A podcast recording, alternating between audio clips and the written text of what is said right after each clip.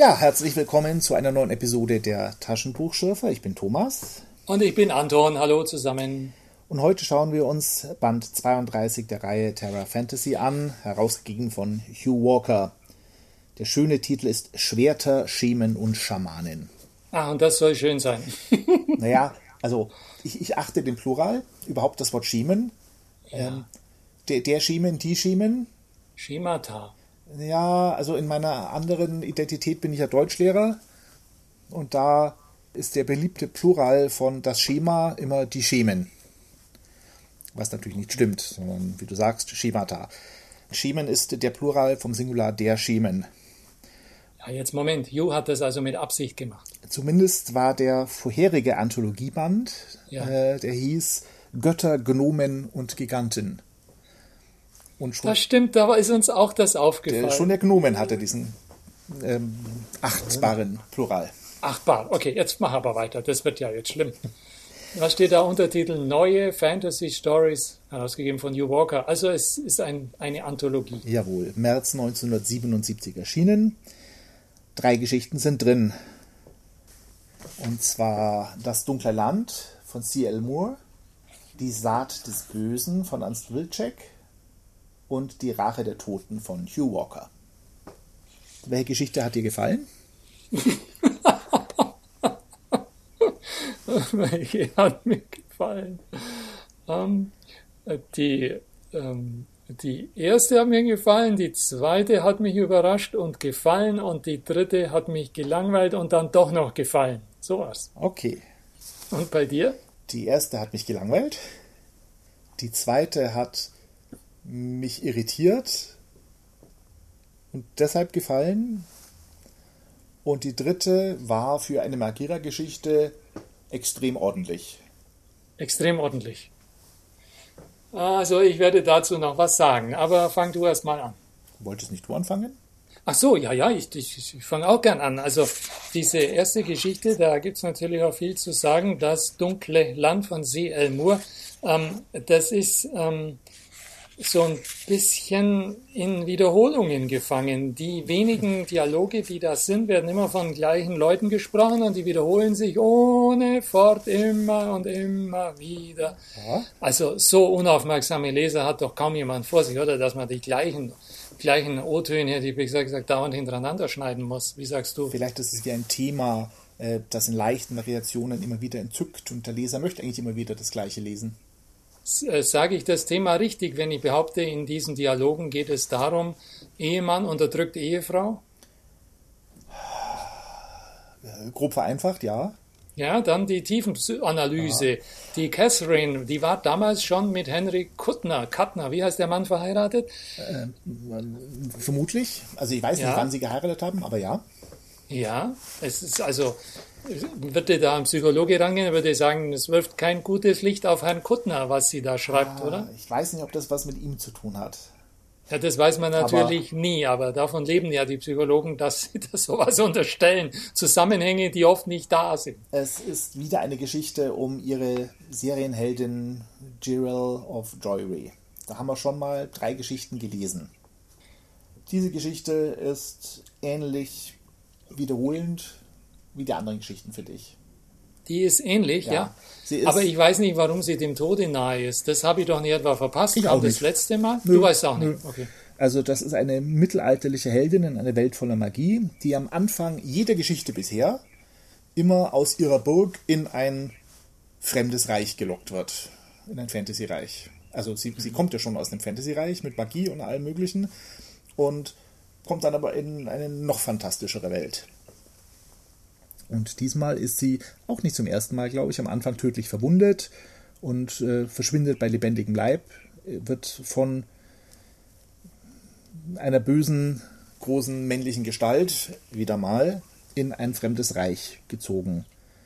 Schwarzer was, Raum, was lodernde Flammen. Was denkt sich die Catherine da? Wieso sind es immer böse, große Männer? Was soll das? Ich weiß nicht wieso, aber es fällt einem schon auf. Ja, das fällt einem wirklich auf. Also mir ist es aufgefallen. Immer stolze, arrogante Männer, an denen sie dann doch immer irgendwie ein bisschen hängt, die Jirel. Zumindest die Autorin gibt es zu. Ja, über die Autorin will ich nichts sagen, aber die, die, die Heldin, die ist dann doch immer fasziniert von. Aber das macht doch am meisten Spaß, wenn wir über die Autoren spekulieren. Okay, ich lasse es sein. Ich lasse es sein, ich, ich höre auf. Ja. Also wir haben wieder diesen ein, ein, ein, ein komisches Reich mit, mit Flammen und äh, schwarzer Raum und ein Raum ohne Decke. Falls du das alte Computerspiel Doom kennst. Mhm. Genauso habe ich es mir vorgestellt. Die, so hast die, du dir das vorgestellt? Die Grafik vom alten Doom, wo man so rumläuft und der Himmel irgendwie so dämonisch, höllisch sich vage so ein bisschen verändert, aber nicht sehr. Und wie kommt sie dahin? Das ist doch ein hochspannender Punkt. Auch das wird, glaube ich, nicht erklärt. Pav, der König von Romne, holt sie in diese Welt. Weil, Was sagt ihr das? Weil Was er sie zu seiner Frau haben will. Mehr erfahren wir nicht. Ja, ja, ja, das ist ja immer so bei diesen Sachen. Das ist ja immer so. Ähm, die, ich, ich war vor, vor vieler langer Zeit in Staaten, da liefen beziehungsweise fuhren die Fahrzeuge umeinander. Also es war so Ende der 90er, da ging es auf die Jahrtausendwende zu. Viele Leute hatten Irrsinn im Kopf und da hatten manche Autos den Autoaufkleber drauf, da stand In case of rupture, this car will be empty. Mhm. Hat man das einigermaßen verstanden, was ich da gestottert habe? Ja, wie, wie würdest du Rapture verstehen? Wobei das Con Rapture, das kann natürlich in Europa keiner verstehen. Das ist diese die göttliche Entrückung. Nein, wenn, wenn die, die am Ende, am Ende der Welt Gott die Gläubigen zu sich ruft. Ja, so, so sehen es bestimmte Kreise von Evangelikalen in den USA. Aber ursprünglich geht das auf Homer zurück. Ich habe nachgeschlagen. Mhm. Das muss ich schnell zum Besten geben. Und zwar Menelaos, der wird in der Odyssee. ja, Entschuldigung. Warum lachst du bei Menelaos? Nein. Traurige Gestalt. Okay. Der, der wird in der Odyssee, wird der ins Elysium entrückt mhm. und Ganymed in den Olymp.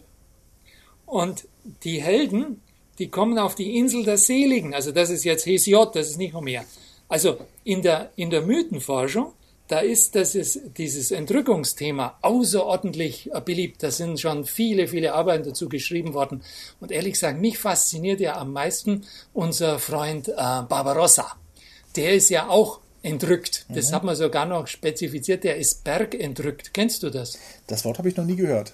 Also die Bergentrückung, die wird dann ähm, als, ähm, als Bezeichnung angewandt, wenn dieser, dieser Held ähm, zum Beispiel jetzt wie im Fall von Barbarossa ins Kyffhäusergebirge entrückt wird. Mhm.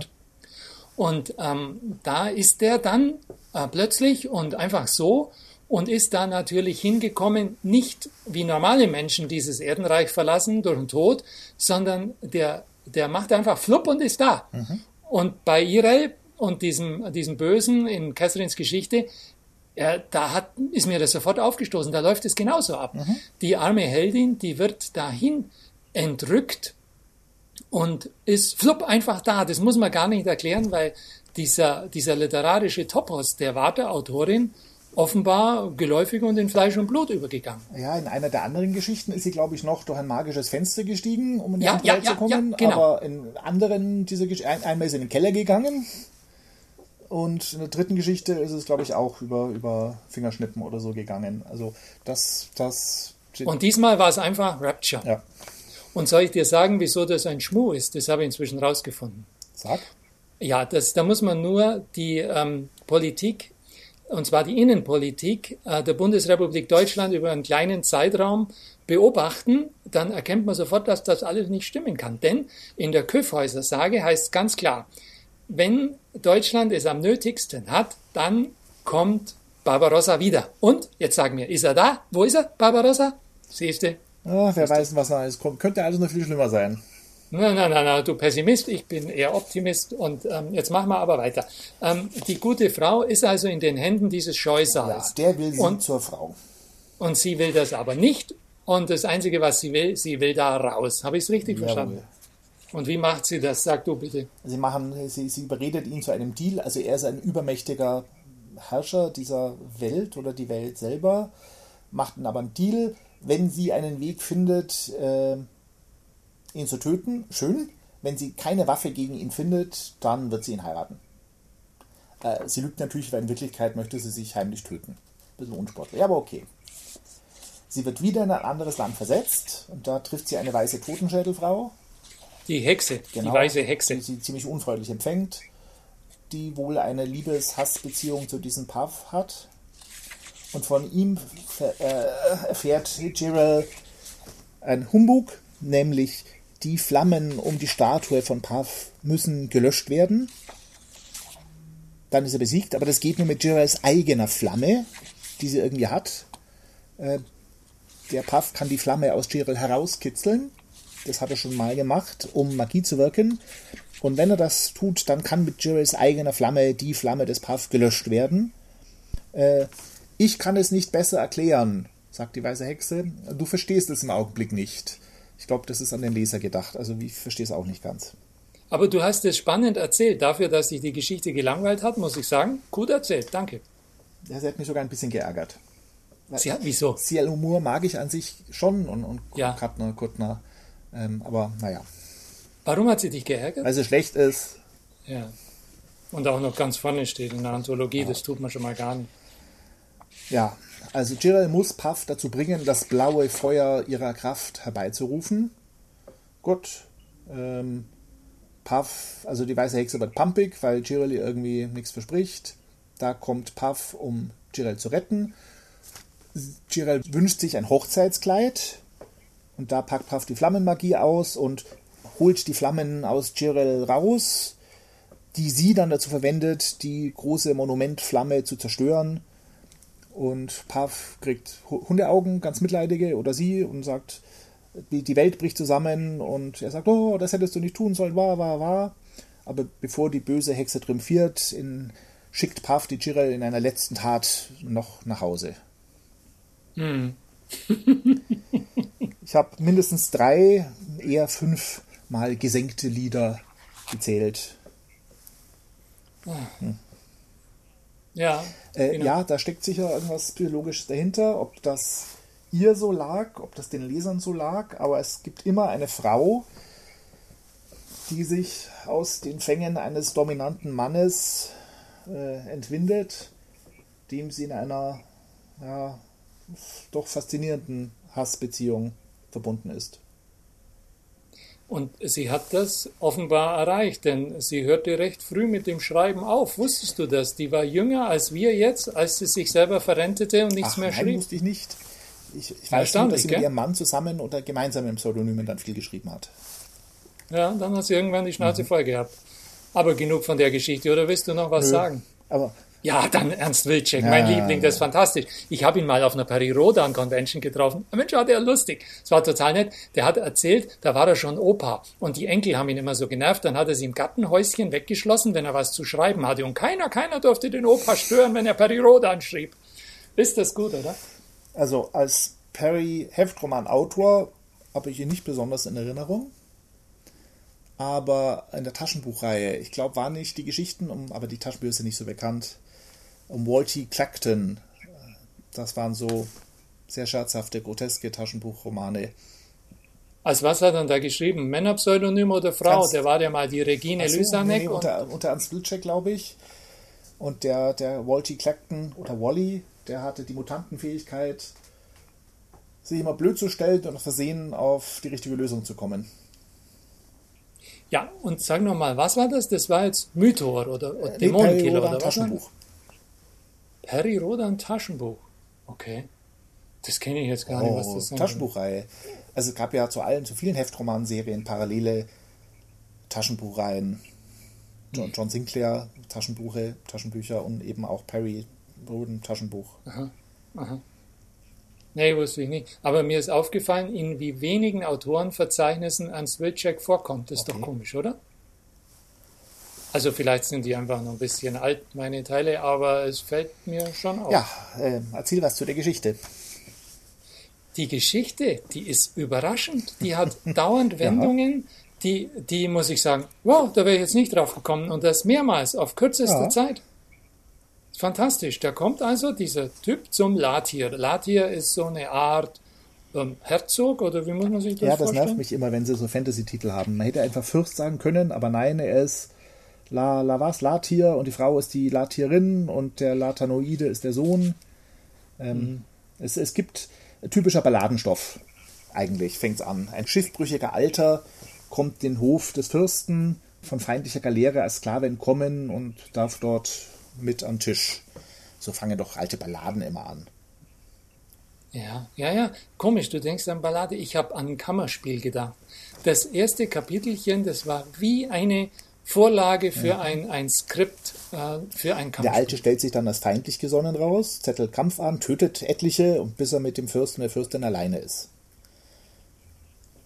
Das hast du aber schnell zusammengefasst. Dazwischen waren noch mehrere Wechsel, verschiedene Geschichten nee, die in der Geschichte werden erzählt, was mir immer wieder. Die kommen erst jetzt. Ach, die Dann kommen gibt jetzt, okay. es sich den beiden zu erkennen. Er ist nämlich gar nicht alt, sagt er, sondern er ist jung, aber vom Leben gezeichnet.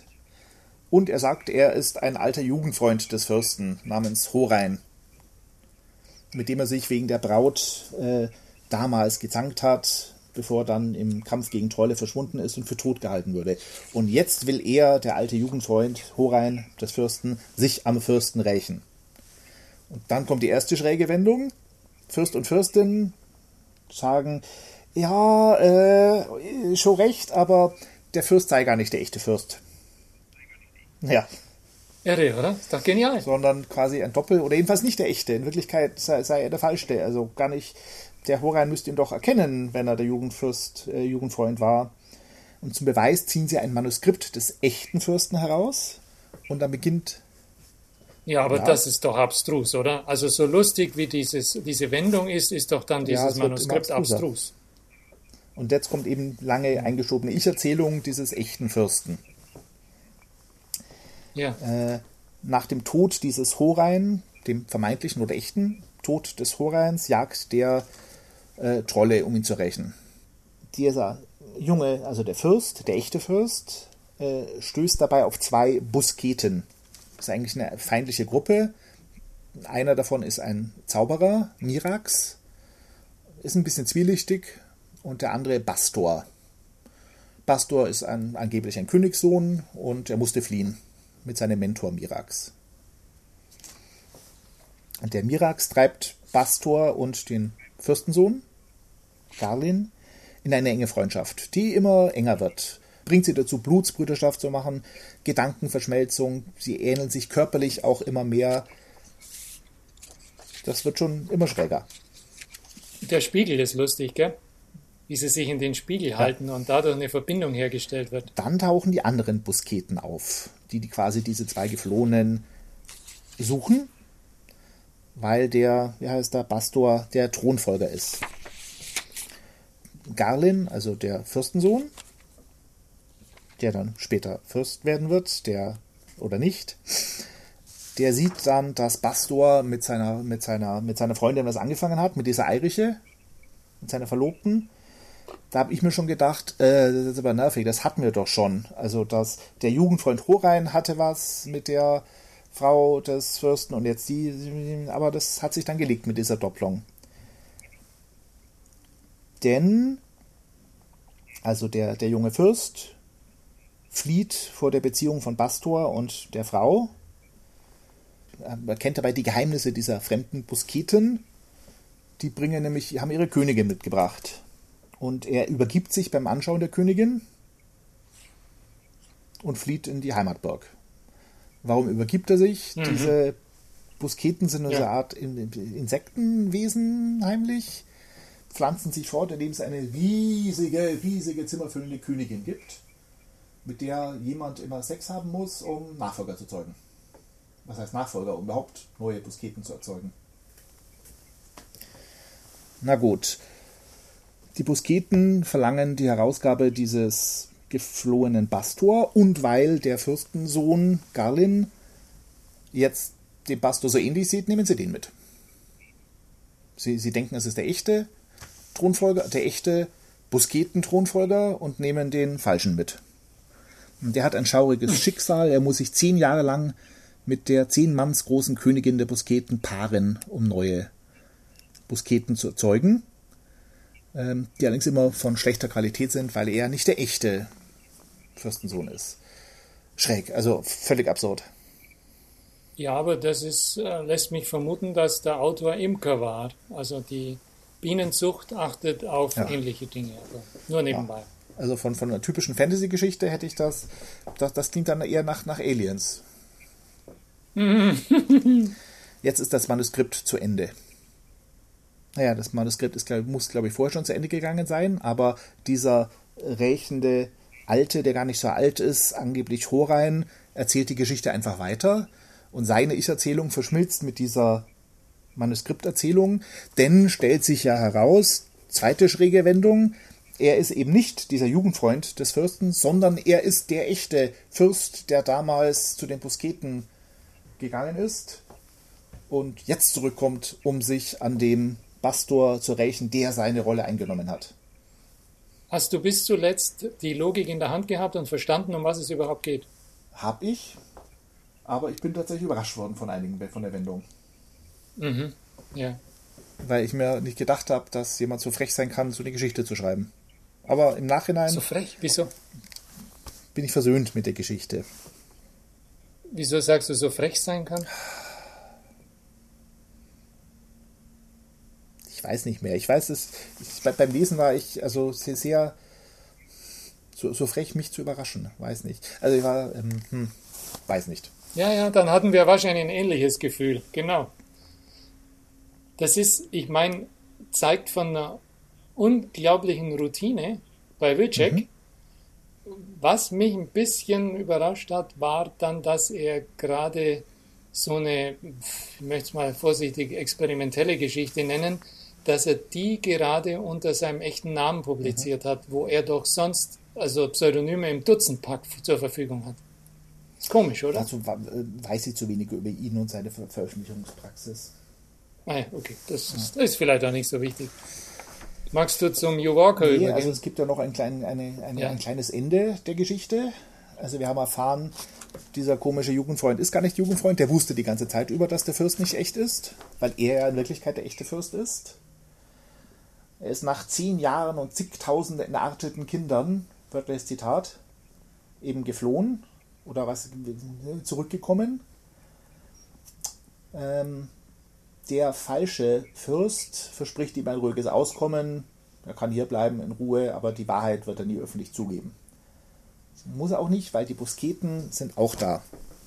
Der Rächer hat nämlich die Busketen mitgebracht, damit die, die alles hören äh, im Geheimgang. Und damit die jetzt den falschen Fürsten, den echten Busketen-Thronfolger mitnehmen können, damit er sich jetzt zehn Jahre lang paaren muss. Ja, so der echte, der echte Fürst will zwar inzwischen gar keine Rache mehr, sagt, wenn ich könnte, würde ich alles rückgängig machen, aber mal zu spät. Die Busketen und so, der Plan lässt sich nicht mehr aufhalten. Jetzt muss der falsche Fürst eben zu den Busketen ziehen und sich paaren. Und der einzige Schurke in der ganzen Geschichte ist dieser böse Zauberer Mirax, der verschwindet und das Motive völlig unklar bleiben. Ja, ja, Gemeinheit. Es gibt da keine Fortsetzung, oder ich weißt weiß du nichts darüber? Also eine irritierende Geschichte mit überraschenden Wendungen, aber okay. Hat mir gefallen. Hm. Jetzt können wir zu Hugh Walker übergehen, der dritten Geschichte. Ja, das ist schon äh, auch wieder ein, ein seltsames Ding. Also die Namen sind da schon mal unmöglich. Bitte versuch's erst gar nicht. Ja. Also sowas finde ich, also das ist eine Zumutung, auch zum Lesen. Also wenn du jetzt da gleich loslegst, da hätte ich die Bitte. Es scheint ja der Spielmann mit der Laute, mhm. der scheint ja eine gewisse Bedeutung zu haben, Aha. wie sich am Ende auch noch erweist. Aha. Ist mir am Anfang nicht so recht klar geworden. Vielleicht könntest du darauf hinweisen. Dann diese Hochlandtypen. Wer genau jetzt von denen Anwesenden, die da auf Besuch kommen, die Hochlandtypen sind, ist mir auch nicht so ganz klar geworden. Alle. Und Hä? Ist mir auch nicht klar geworden, alle. Alle? Alle. Okay, fang an, fang an. Das ist eine quasi Fortsetzung einer extrem jämmerlichen Geschichte, die wir in Band 20 mal gelesen haben. Wirst dich nicht mehr erinnern, aber da, da, tauchte, da tauchten dieselben Leute, Leute schon mal auf. Das war diese ab absurde Geschichte, wo der Held Torich einen Gefangenen oder Gefangene befreien muss aus den Klauen des Fürsten und sie machen der Wache weiß, wie es ist, dass, dass irgendwie die Hälfte der Leute dort von Dämonen befallen ist und wer von dem vergifteten Schwert getroffen wird, der fällt tot, fällt, fällt ohnmächtig um. Dazu haben sie ihr Schwert, die Klinge eben vergiftet und äh, eine völlig hanebüchene Geschichte. Das, daran habe ich mich nicht mehr erinnert, das wusste ich nicht mehr, habe ich verdrängt. Erfolgreich. Da, da, also die ist also Slapstick. Ja. Also, die ist so schlecht, die ist schon wieder gut teilweise, aber eine reine Slapstick-Geschichte. Literarische Slapstick. Und da gibt es eben diesen ursprünglich bösen Fürsten, den Lokalfürsten, mit seinem Spielmann. Mhm. Der Spielmann, der taucht ja da schon auf. Der Spielmann heißt Sai Te. Und da habe ich mich schon gefragt, ob es ein Wortspiel sein soll, wegen Seite und so. Ach. Hm. Mhm. Also, wir haben den Lokalfürsten, der jetzt überhaupt keine jämmerliche Gestalt mehr ist, anders als in der ersten Geschichte. Ich fand die gar nicht so schlecht. Insgesamt, Erzähl. diese Geschichte hier. Sag. Eigentlich passiert in den ersten zwei Dritteln gar nicht viel. Ja, du gibst da natürlich diesen Magira-Bonus immer gleich ab und dann sind die in deinem Urteil besser. Als der Lokalfürst hält eine Versammlung von Unterfürsten ab. Äh, Hochlandleute, keine Ahnung, oh, Unterleute, Unterfürsten, irgendwie. Die gegen ihn so, ja, doch rebellieren. Er wendet zwar seine bewährte Drei-Stufen-Taktik an, ein, eine Wortwahl, die mir nicht gefällt, es gehört sowas gehört nicht in Fantasy-Romane, finde ich. Bewährte nee. Drei-Stufen-Taktik. Ja, genau. Also reden, trinken, dann die Frauen. Er wird angegangen, insbesondere von einem Lokalfürsten, Unterfürst. Es gibt, der eine tötet einen von der Partei, der andere tötet einen von der Partei. Also Streit kann, es gibt ein paar Tote, aber Streit kann gerade noch vermieden werden. Urheber des Ganzen ist wohl der böse Zauberer, der Gast beim Fürsten ist. Der Spielmann ahnt das, kann aber nichts tun, sodass das dann doch eskaliert. Einer wird vergiftet, es gibt ein Kampfgetümmel und der Palast brennt ab und fast alle sterben. Der Fürst entkommt selber, seine vampirhafte Frau mit sich tragend, der Seite, der Spielmann auch, und die zwei Schurken, die das Ganze angezettelt haben, sind in der Tat von dem Magier besessen. Die bringen sich selber um. Damit jeder denkt, der Fürst ist ein Verräter. Die Situation ist also jetzt abgebrannter Palast. Der Fürst ist draußen, alle Zeugen sind tot und der Fürst weiß, man wird ihm die Schuld geben. Und man sollte bemerken, das Ganze wird vor dem Volk geheim gehalten. Nicht mal der Brand wird öffentlich ja. gemacht. Es gibt einen kurzen Szenenwechsel. Der reitende Bote des Königs kommt an.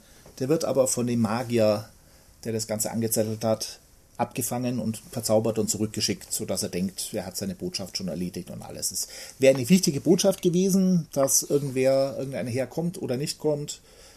Kriegsentscheidend. Ähm, aber das wird abgefangen. Ja, das sind diese komischen Sitten in Kanzanien. Das ist ja wieder so ein Name, echt. Also. Ja, okay, mach bitte weiter. Und der, der Fürst, der wird aktiv, gar nicht mal unvergnügt, denke ich mal. Also es macht ihm Vergnügen, glaube ich. Ja, der, der reagiert nicht, der agiert, das stimmt. Ja. ja. Die, die, die zwei Verräterleichen, die drapiert er in einem Raum. Den er plant selber die, die Flucht, schickt seine Frau fort, schickt den Spielmann fort mit seiner 15-jährigen Tochter. Die will nicht, also zieht der Fürst eine Nothochzeit durch und verheiratet sie mit dem Spielmann und schickt die beiden weg. Und am Vorabend der tatsächlichen Flucht, wo der Chef selber, der Fürst, fliehen muss, weil ewig kann er sich vor dem Volk nicht geheim halten, taucht der böse Magier wieder auf und mit einem eigentlich letztlich unwichtigen Trick gelingt es dem Fürsten, den Magier zu besiegen. Und der Fürst flieht dann schaudernd in Nacht und Wind seiner Frau hinterher. Im Grunde war das ja gut gemacht, weil ich bis zuletzt nicht wusste, ob der Fürst entkommt oder nicht entkommt. Ja. Da muss ich sagen, das war toll. Ähm, dieses Mittelchen da am Schluss, ähm, wie dann der böse Magier unschädlich gemacht wird, das ist so, ich sag, man sagt da doch, glaube ich, Deus ex machina, kann das sein? Ja, schon ein bisschen, ja. Da wird das einfach, der Äther wird da bemüht und dann funktioniert das. Und naja, also wir haben schon Es ist ein bisschen vorbereitet. Die, die Leute dort köpfen ihre Leichen, weil sie glauben, dass sonst, dass sie sonst Die wiederkommen. Seele muss ja raus können. Der genau. Leib als Grabmal der Seele und deswegen muss man es aufmachen. Und diese zwei aufgebahrten Leichen, die sind eben nicht geköpft. Und er bringt, der Fürst bringt den Magier dazu, die Leichen der beiden Fürsten wiederzubeleben. Mit irgendwie vermutlich dem alten Trick. Du bist ja gar nicht so mächtig, du kannst ja gar nicht wiederbeleben oder sowas. Er belebt die Leichen wieder und die sind natürlich äh, so stinksauer, dass sie da so manipuliert wurden, besessen wurden von dem Magier und rächen sich irgendwie an den Magier. Ausgerechnet. Warum nicht am Fürsten, gell? Naja, der Urheber ihrer, ihrer Besessenheit, der sie kontrolliert hat, das war ja der böse Magier. Also, Also, ich fand es kompetent geschrieben. Es passiert eigentlich erst was im letzten Drittel, aber dieses diplomatische Hin und Her am Anfang fand ich nicht schlecht. Und die Vorbereitungen zur Flucht des Fürsten fand ich auch ganz okay. Weißt du, wie dieses diplomatische Hin und Her auf mich wirkte? Da es kam mir so vor, als würde er sich mühsam warm schreiben. Und als dann die Zwangsheirat stattfindet, ab da ist es für mich eine Geschichte. Das vorher, das hat ja nur eine einzige gute Idee im Grunde. Der ganze Teil vorher, das ist ja zäh ohne Ende. Fürchterlich, oder? Ich fand es nicht so schlimm. Nicht so schlimm, okay. Aber es stimmt, es passiert nichts. Da gebe ich dir völlig recht. Ja. Aber das hat mich tatsächlich nicht so gestört. Ja, du kannst dich halt an den subtilen Elementen erfreuen. Ich brauche immer Haut drauf und Schlagpumpen, es muss was passieren. So bin ich halt. Ja, also ja, ich bin damit jetzt schon am Ende und das war's, was ich da zu sagen hatte. Ich habe auch nicht viel mehr. Ich habe aber ein bisschen vorgelesen und weiß, dass der Sai-T im nächsten Band eine größere Rolle spielen wird. Er ist ja fortgeschickt worden, um die wahre Geschichte zu verkünden als Spielmann. Und von dem werden wir noch nächstes Mal was hören. Ach, das ist doch schön, wenn wir das schon wissen. Verrätst du uns auch, ob seine Haare wieder wachsen? Ich nehme mal an, dass sie es tun. Ich weiß es nicht. Es sind schwierige Zeiten. Ob die Haare wieder wachsen, wissen wir nicht. Okay. Ich werde dann darauf achten. Dann sage ich schon mal Tschüss. Ich war Thomas. Und ich, Anton, danke fürs Zuhören. Tschüss.